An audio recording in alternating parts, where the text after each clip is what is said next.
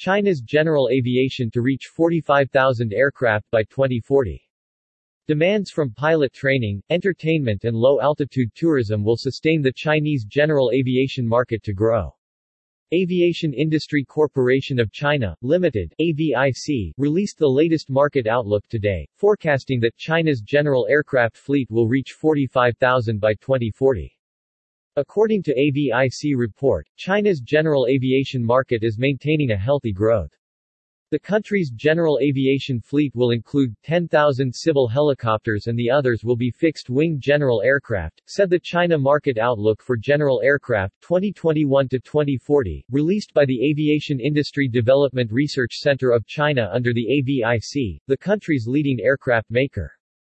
Demands from pilot training, entertainment and low-altitude tourism will sustain the Chinese general aviation market to grow.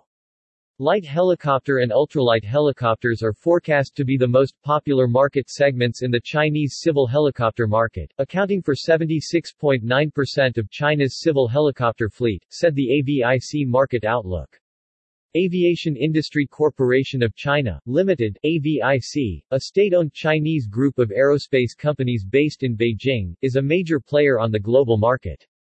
With its over 100 branches and 27 subsidiaries, AVIC is a Fortune 500 company and one of China's 10 largest industrial corporations.